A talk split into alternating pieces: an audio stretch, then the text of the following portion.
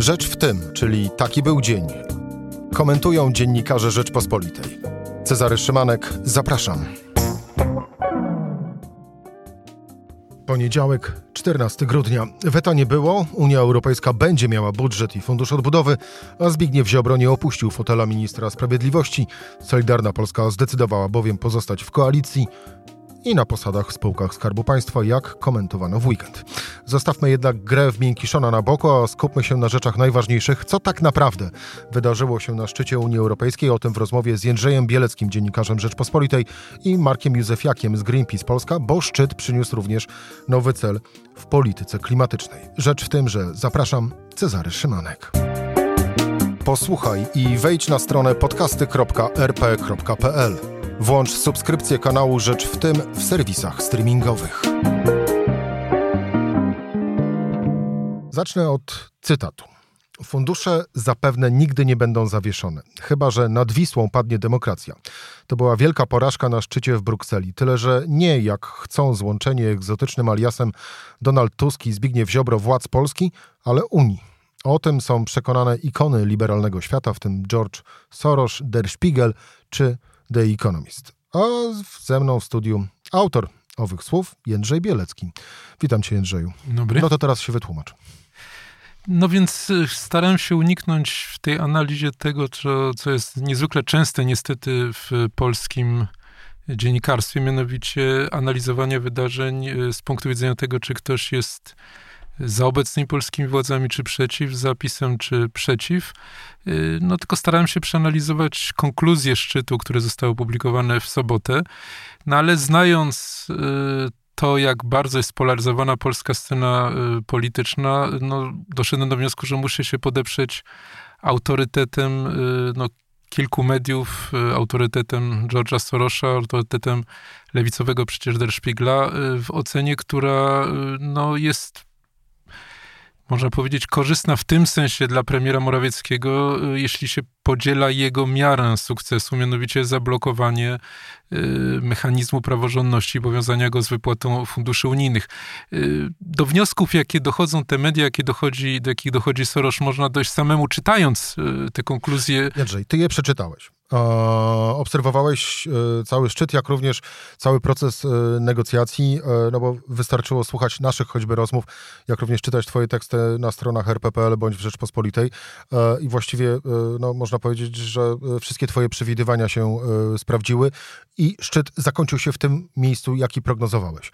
Przeczytałeś owe konkluzje, no to teraz proste pytanie, aczkolwiek podejrzewam, że odpowiedź nie będzie prosta. Kto wygrał na tym szczycie? Jeżeli się bierze pod uwagę miary, tak jak mówię, cele, jakie były ogłaszane na samym początku, czyli z jednej strony, weźmy postać premiera Holandii, Marka Ruttego, bo on był tym symbolem takiego twardego postawienia sprawy, że kraje, którym zarzuci się zagrożenie dla praworządności, stracą unijne fundusze. A z drugiej strony deklaracje, na przykład Wiktora Orbana czy Mateusza Morawieckiego, że to by oznaczało ograniczenie suwerenności, to powiedziałbym, że ci drudzy wygrali, czyli Orban i Morawiecki. Dlaczego? Dlatego, że ten mechanizm prawdopodobnie nigdy nie zostanie użyty. W przypadku Polski, w przypadku Węgier jest to bardziej skomplikowane ze względu na wielką skalę defraudacji funduszy w tym kraju. W Polsce to nie ma miejsca. Oczywiście, o ile nie będzie nad Wisłą końca demokracji, tak jak napisałem, o ile nie dojdzie do jakiegoś drastycznego... To odwrócę pytanie. Co musiałoby się stać w Polsce, żeby ów mechanizm dotyczący praworządności wszedł w życie? Ja bym powiedział, że w tym momencie już nawet pewnie nie miałoby w ogóle znaczenia, że ten mechanizm by zaczął funkcjonować czy nie, bo po prostu przestalibyśmy być krajem demokratycznym, stalibyśmy się państwem autorytarnym. Tutaj dobrym przykładem jest Turcja, która nie tylko już nie ma żadnych perspektyw przystąpienia do Unii, ale odcumowuje od Europy, staje pod znakiem zapytania członkostwa w NATO, więc wówczas już w takiej konfiguracji to, czy będziemy dostawali te środki, czy nie będziemy, nie miałoby znaczenia, ale miejmy nadzieję, że żaden polski rząd demokratyczny nigdy nie posunie się do takiego rozwiązania. Jeżeli nie posunie się i będzie to po prostu w miarę normalne funkcjonowanie państwa, to moim zdaniem nie tylko chodzi o konkluzję, to co jest wpisane do tego dokumentu przywódców Unii, ale sama natura Unii Europejskiej pokazuje, że jest niesłychanie mało prawdopodobne, żeby ten mechanizm został uruchomiony. Mogę to wytłumaczyć. Bardzo proszę. Otóż jest tam kilka zabezpieczeń. Jednym z nich jest zawężenie bardzo ścisłe i to w postaci instrukcji dla Komisji Europejskiej, kiedy ten mechanizm może być użyty. On nie może być użyty, jak do tej pory się obawiano, z uwagi na ogólne ryzyko dla państwa prawa, na przykład tego, że ktoś powie, że teoretycznie polskie sądy są niezależne, więc mogą nie rozliczać odpowiednio tych funduszy europejskich. Nie, to musi być bardzo konkretny, udowodniony przykład defraudacji, co tak jak powiedziałem, i to mówią niechętni również polscy urzędnicy wysocy, rangą urzędnicy Komisji Europejskiej, nie ma miejsca, przynajmniej do tej pory nie miało miejsca w przypadku Polski. To jest pierwszy punkt. Drugi punkt jest taki, że gdyby nawet Komisja Europejska, bo ona ma monopol inicjowania tego mechanizmu, zrobiła to, to musi dostać zgodę przynajmniej 15 krajów, i to dużych, ludnych, bo zamieszkają przynajmniej przez 65% ludności Unii. Tymczasem kraje nawzajem unikają jak mogą oskarżania się, ponieważ wiedzą, czy ogromna większość z nich wie, że nie ma czystego sumienia. To znaczy, to nie jest tak, że kłopoty z rządami prawa ma tylko Polska, Węgry.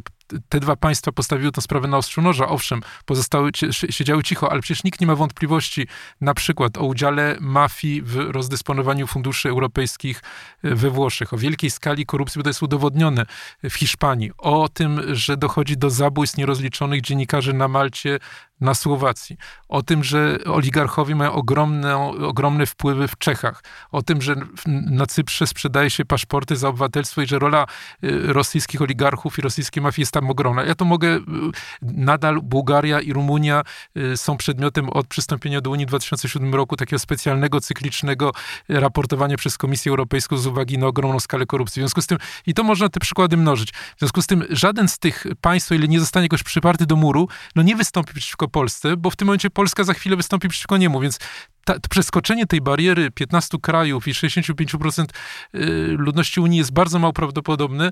Możemy jeszcze jeden przykład tutaj, jak gdyby przywołać jeszcze jeden przykład, mianowicie po 10 latach nieprzerwanych rządów Wiktora Orbana, jednak umocnienie jego władz, niesłychanie kontrowersyjnych działań, jego partia Fidesz nadal pozostaje w Europejskiej Partii Ludowej za sprawą CDU kanclerz Merkel. To jest najlepszy przykład, że nikt nie chce iść na taką konfrontację. I wreszcie może ostatni tylko punkt, bardzo krótki. Chodzi o czas, mianowicie w ogóle ten mechanizm nie zostanie zainicjowany przed sprawdzeniem jego zgodności z traktatami przez Trybunał Sprawiedliwości Unii Europejskiej, czyli mniej więcej 2 lata, i nie będzie w ogóle stosowany z założenia dla pieniędzy, dla środków z dawnego budżetu. Będzie dopiero dla nowego budżetu 2021-2027, który tak naprawdę ruszy na dobre za 3 lata. Wtedy, czy w ogóle będzie PiS w Polsce rządził? Czy we Włoszech na przykład władzy nie przejmie Liga i bracia Włosi, czyli skrajna prawica? Nie wiemy, to może być zupełnie inna Unia. Jeszcze krótka konstatacja a propos szczytu Unii Europejskiej w zeszłym tygodniu.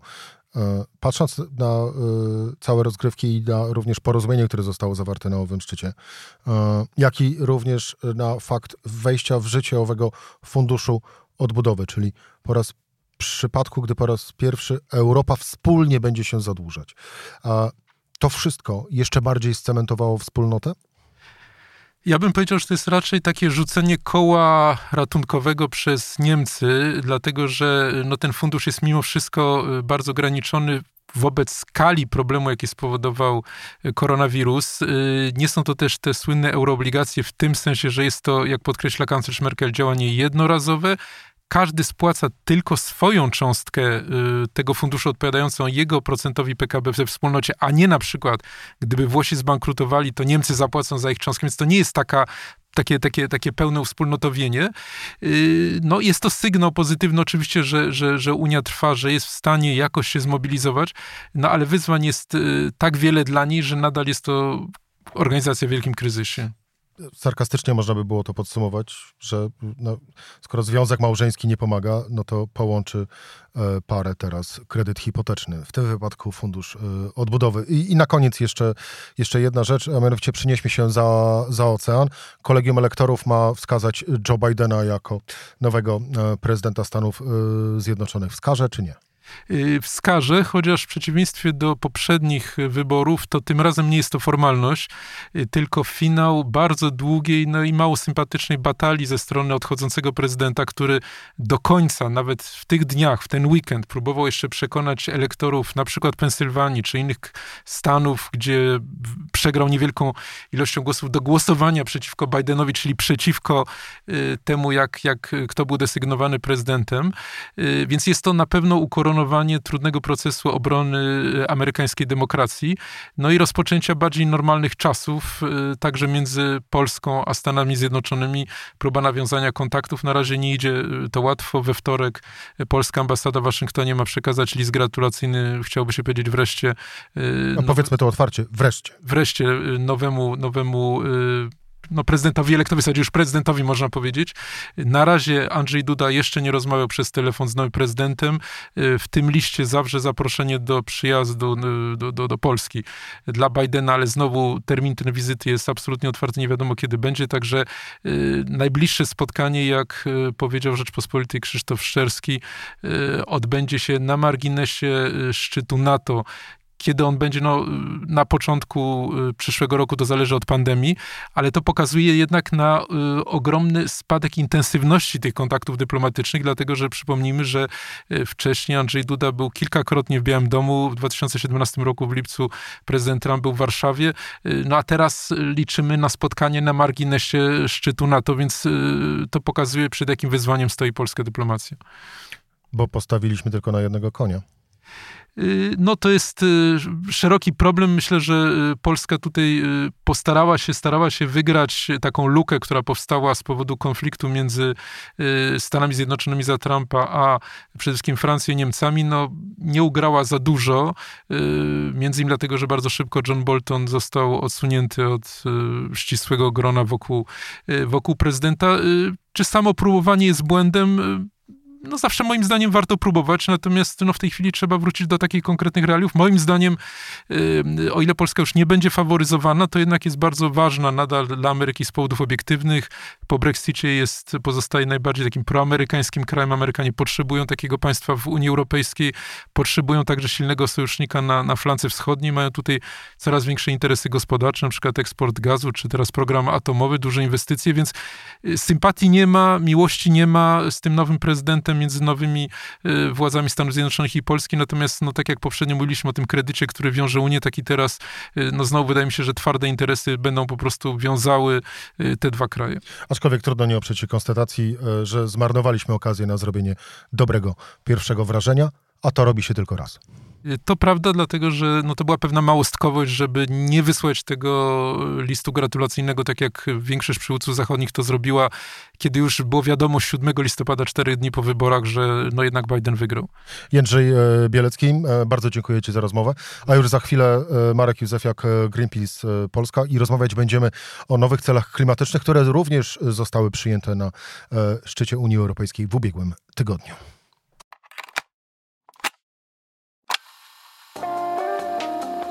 Rzecz w tym, że to jest podcast Rzeczpospolitej.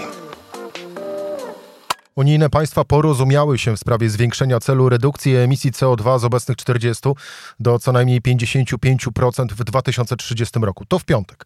A w sobotę minęło dokładnie 5 lat od przyjęcia tzw. porozumienia paryskiego. Cel owej deklaracji był jasny. Uchronienie nas przed skutkami zmian klimatycznych. A moim gościem Marek Józefiak, Greenpeace Polska. Dzień dobry, panie Marku. Dzień dobry. Na chwilę, a właściwie zacznijmy od szczytu i od tego, jaka była postawa Polski. Czy pana zdaniem Polska była miękkiszonem czy twardiszonem? Polska była oporna strasznie i była bardzo, można powiedzieć, hamulcowym w sprawach klimatu już nie na tym szczycie, ale już któryś raz z rzędu. Dobrze, że w końcu można powiedzieć, no właśnie, czy możemy to w takich perspektywach rozpatrywać, czy miękkiszonem, czy twardiszonem. No, trzeba być twardym wobec zmiany klimatu, bo zmiana klimatu jakby nie... ona po prostu postępuje i w końcu Polska się zgodziła na cel, na to, co jakby było nieuchronne, czyli cel minimum 55%. To jest generalnie, to są dobre wieści. Natomiast no pewnie przez postawę Polski ten cel nie jest wyższy, bo wiemy, że z punktu widzenia ochrony naszych wspólnych interesów, bo zmiana klimatu dotknie nas wszystkich, ten cel powinien być wyższy i jakby mamy takie słodko-gorzkie poczucie, że okej, udało się wynegocjować porozumienie, ale to porozumienie jest zbyt mało ambitne i no jest takie poczucie, że za kilka lat pewnie wrócimy znowu do rozmowy, bo po prostu z punktu widzenia tej matematyki ochrony klimatu to jest zdecydowanie zbyt mało. Naukowcy mówią o tym, że no, ta globalna północ, do której zalicza się Europa, powinna mieć ten cel zdecydowanie wyższy w okolicach 65%. Natomiast to już na pewno będzie, można powiedzieć, ogromna zmiana w naszej polityce. Jest co najmniej kilka sektorów, dla których to będzie, można powiedzieć, rewolucja i za 10 lat będziemy naprawdę w innym miejscu niż jesteśmy dzisiaj. Trochę uprzedził pan swoją wypowiedź o moje pytanie, bo chciałem zapytać o to, czy wy jesteście zadowoleni, ale jakby było oczywiście to pytanie retoryczne, bo wiem, że 55%, 65% czy nawet 70% nie przysporzyłoby uśmiechu na waszych twarzach. Jaki powinien być ten poziom do 2030 roku, żeby pan powiedział, że to jest okej? No, my postulowaliśmy, że ten cel unijny powinien być na poziomie 65% i zresztą dyskusja w Parlamencie Europejskim była wokół tych celów. Ostatecznie Parlament się opowiedział za celem 60%. Pewne zmiany pozytywne widać, to znaczy nawet polscy europarlamentarzyści, była spora grupa, która zagłosowała za tymi wyższymi celami, więc to jest widać, że pewne zmiany się odbywają. Ja powiem tak, to znaczy jakby każdy z nas powinien być nie do końca zadowolony, bo to nie jest tak, że my jesteśmy jakoś szczególnie zainteresowani tym, żeby Ziemia się nadawała do życia. Znaczy myślę, że po prostu patrzymy na to po prostu, jakie są rekomendacje naukowców i kilka dni temu dosłownie wydano raport, który tak co roku mierzy, można powiedzieć, progres różnych krajów świata w ochronie klimatu.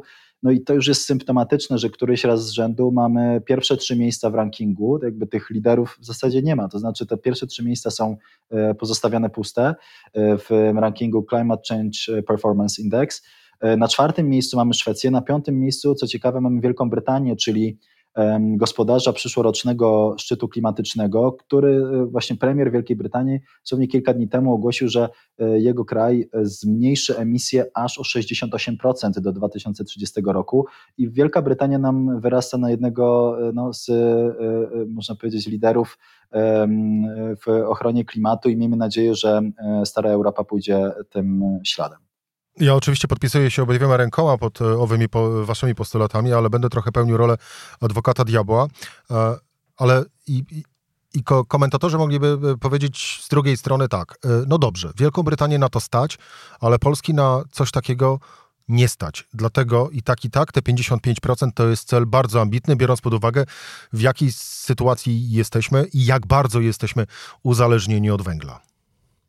My musimy na to patrzeć jako na szansę, to znaczy nasza energetyka węglowa jest już anachronizmem, to jest skansen, jakby ogromna większość elektrowni tak czy inaczej ma swoją datę zamknięcia już wyznaczoną i to są daty przed 2035 albo 2035 rok najpóźniej, więc dla nas jakby ten proces odchodzenia od węgla nas tak czy inaczej czekał. Musimy wiedzieć też, że po prostu wydobycie węgla w Polsce spada, jest to trend wieloletni od końca lat 70. i to jest coś nieuchronnego. Teraz mamy taką sytuację, że przynajmniej do tej modernizacji naszej energetyki może się dorzucić Unia Europejska, więc my na tym z pewnością zyskamy i czekają nas naprawdę ogromne zmiany, ale to też ogromne zmiany, które spowodują wiele dobrego, jestem o tym przekonany.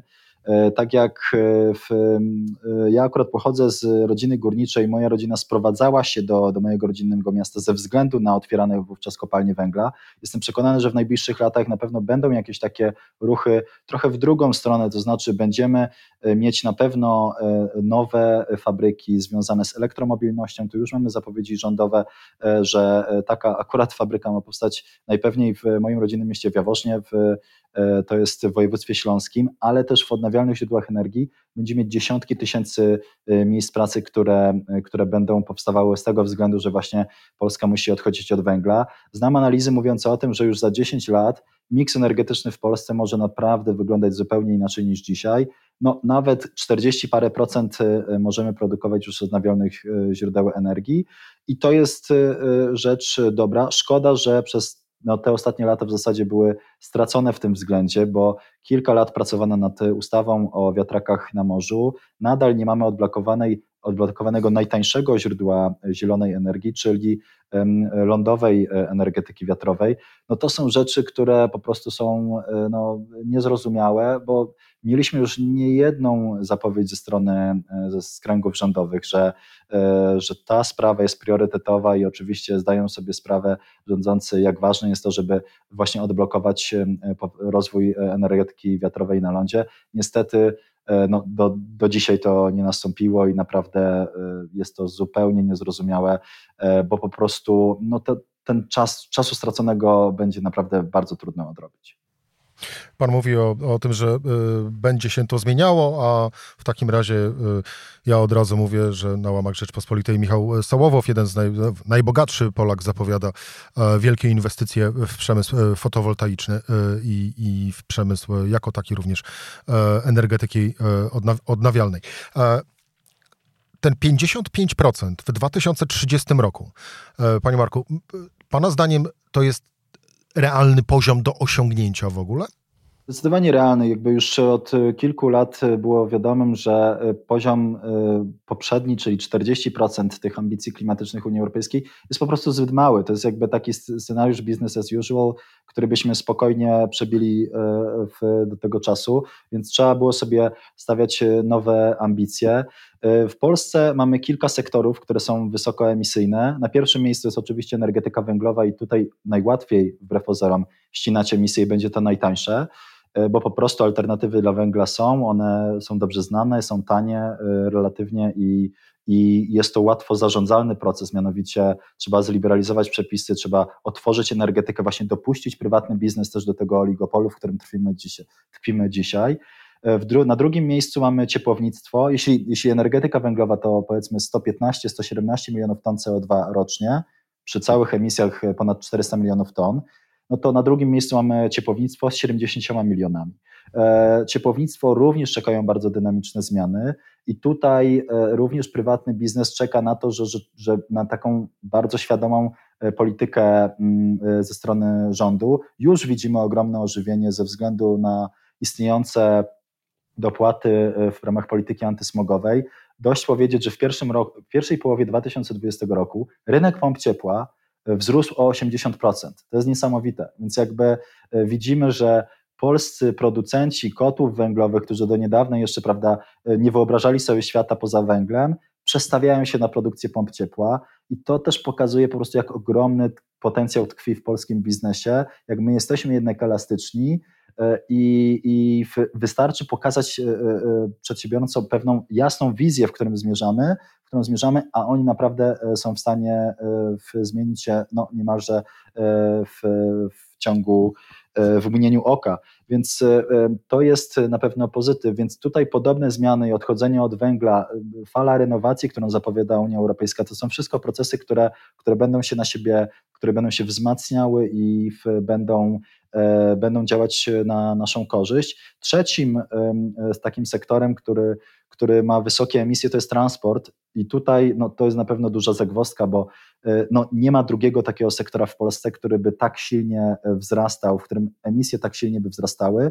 Między ostatnie 30 lat trzykrotnie zwiększyły się emisje. Wszyscy to dobrze znamy, po prostu kiedyś dużo więcej podróżowaliśmy transportem publicznym. 30 lat temu przewozy na kolei były 3 razy większe niż obecnie, więc naprawdę mamy ogromną pracę do wykonania i na pewno to jest praca do wykonania na wielu poziomach, to znaczy od poziomu miast, rządzący muszą sprawić, żeby po prostu poruszanie się pieszo, rowerami czy komunikacją publiczną było dużo wygodniejsze niż jest teraz. No a dwa, na poziomie polityki rządu, żeby zachęty czy do elektromobilności, czy do tego, żeby właśnie elektromobilność zaczęła też rządzić w transporcie publicznym, to wszystko jest, jesteśmy mocno spóźnieni, na co wskazuje też najnowszy raport Najwyższej Izby Kontroli, który delikatnie mówiąc po tej polityce rozwoju elektromobilności się przejechał. To był chyba raport z października. Najwyższa Izba Kontroli nie zostawiła suchej nitki na działaniach rządu. No i już proszę sobie nie żartować z tego 1 miliona aut elektrycznych.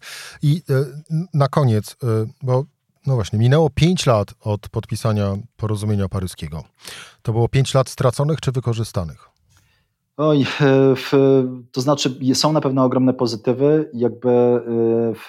Wyszliśmy z pewnego impasu. Mamy cele neutralności klimatycznej długofalowe w kilkudziesięciu państwach świata, w tym w Chinach, w tym w państwach azjatyckich, takich jak Japonia czy Korea. Mamy w końcu zmianę polityczną w drugim największym emitencie dwutlenku węgla w USA.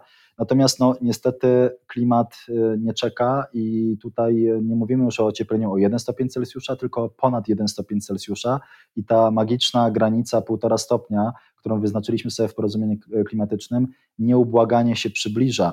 Dzisiaj produkujemy z odnawialnych źródeł energii na świecie 2 razy więcej prądu niż to było jeszcze 5 lat temu, więc to są pewne pozytywne zmiany. Natomiast ja szczerze powiedziawszy za największą pozytywną zmianę tych ostatnich 5 lat uważam miliony ludzi na ulicach, którzy wyszli w sprawie ochrony klimatu. Gdyby nie Greta Thunberg i rodzący się na całym świecie młodzieżowy ruch klimatyczny, my byśmy dzisiaj nie byli w tym miejscu, w którym jesteśmy i klimat nie byłby na czołówkach gazet w Polsce i na świecie, więc to są pozytywy i miejmy nadzieję, że jak tylko pandemia pozwoli nam ponownie wychodzić na ulicę, gromadzić się, protestować, to nabierze jeszcze większej dynamiki, bo naprawdę potrzebujemy przyspieszenia i te najbliższe 10 lat będą absolutnie kluczowe. Marek Józefiak, Greenpeace Polska. Bardzo dziękuję za rozmowę. Dziękuję serdecznie. Cezary Szymanek, to była Rzecz w Tym w poniedziałek. Zapraszam jutro o tej samej porze, czyli o godzinie 17.